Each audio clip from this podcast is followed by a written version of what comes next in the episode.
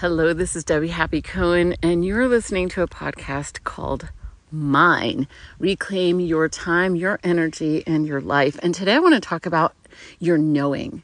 I think many of the people who follow me understand when I say that word. I've had people in my life who did not understand that word. Um, and, and if you don't, I, I want you to tune in to that sense of like you just know something sometimes you just know, you know, if a product is right for you or a relationship is right for you or what you need to do that day that maybe just flitted into your mind and you just have this knowing that this is important.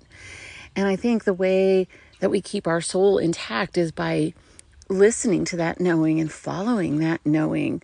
And that's how we have integrity with ourselves. And I think that those of us who understand what that means to follow your knowing, you know that when you don't you you when you don't follow it you don't feel as strong you don't feel as good you don't feel as energized or as alive and aligned as you ought to.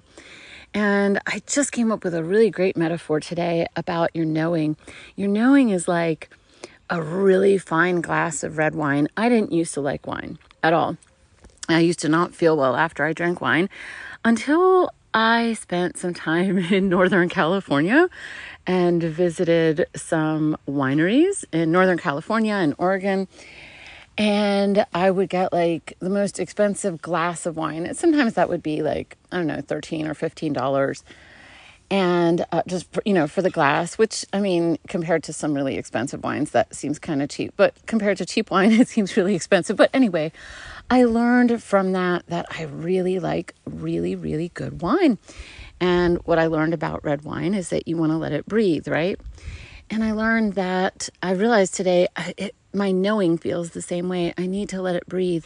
And then i started thinking about um, the celestine prophecy book and how there's four ways that you can like um, disturb energy, and and one of them is uh, uh, to intimidate, you know, to bully someone. If you're being bullied, your your energy is going to be uh, not not clean and clear and coherent. If you're being interrogated, so intimidating, interrogating, aloof, and poor me. So if I'm around somebody who's doing either intimidating, interrogating, or being aloof or being poor me like pulling on energy either either overwhelming my energy or trying to overwhelm my energy or trying to drain my energy um, there's not a whole lot of room for my knowing to breathe and then i feel uh, either i have to address that moment for what it is with that person or i need to kind of put up a shield so i can listen to my own inner voice um, and and i just wanted to give you that as a um, as a reflection of who to share things with and when. Like, if you're needing to find some guidance, establishing yourself in your knowing because maybe you feel a little bit wobbly, make sure that you're around somebody who is willing to send energy your way and breathe life into your very being.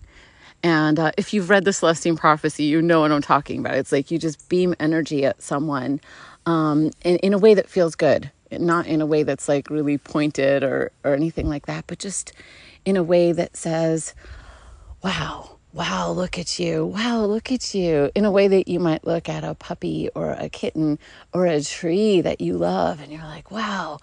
And um, if you don't have somebody who can do that with you, for you, um, find people who can and start by doing it for yourself and start by practicing it with um, inanimate objects or or little animals or something like that and start getting that energy flowing. Um, you're worth it. This is your life. After all this uh, podcast is called mine right?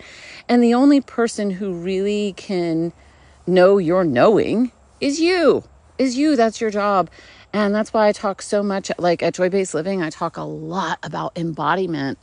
Um, because when we listen to our bodies energy begins to move better faster clearer and then what happens is when when you're around other people who are also listening cleanly and clearly to their own bodies um, is that the space between people can can move the energy can move kind of like a river going back and forth i see it kind of like an infinity sign uh, of of water of just energy moving between people.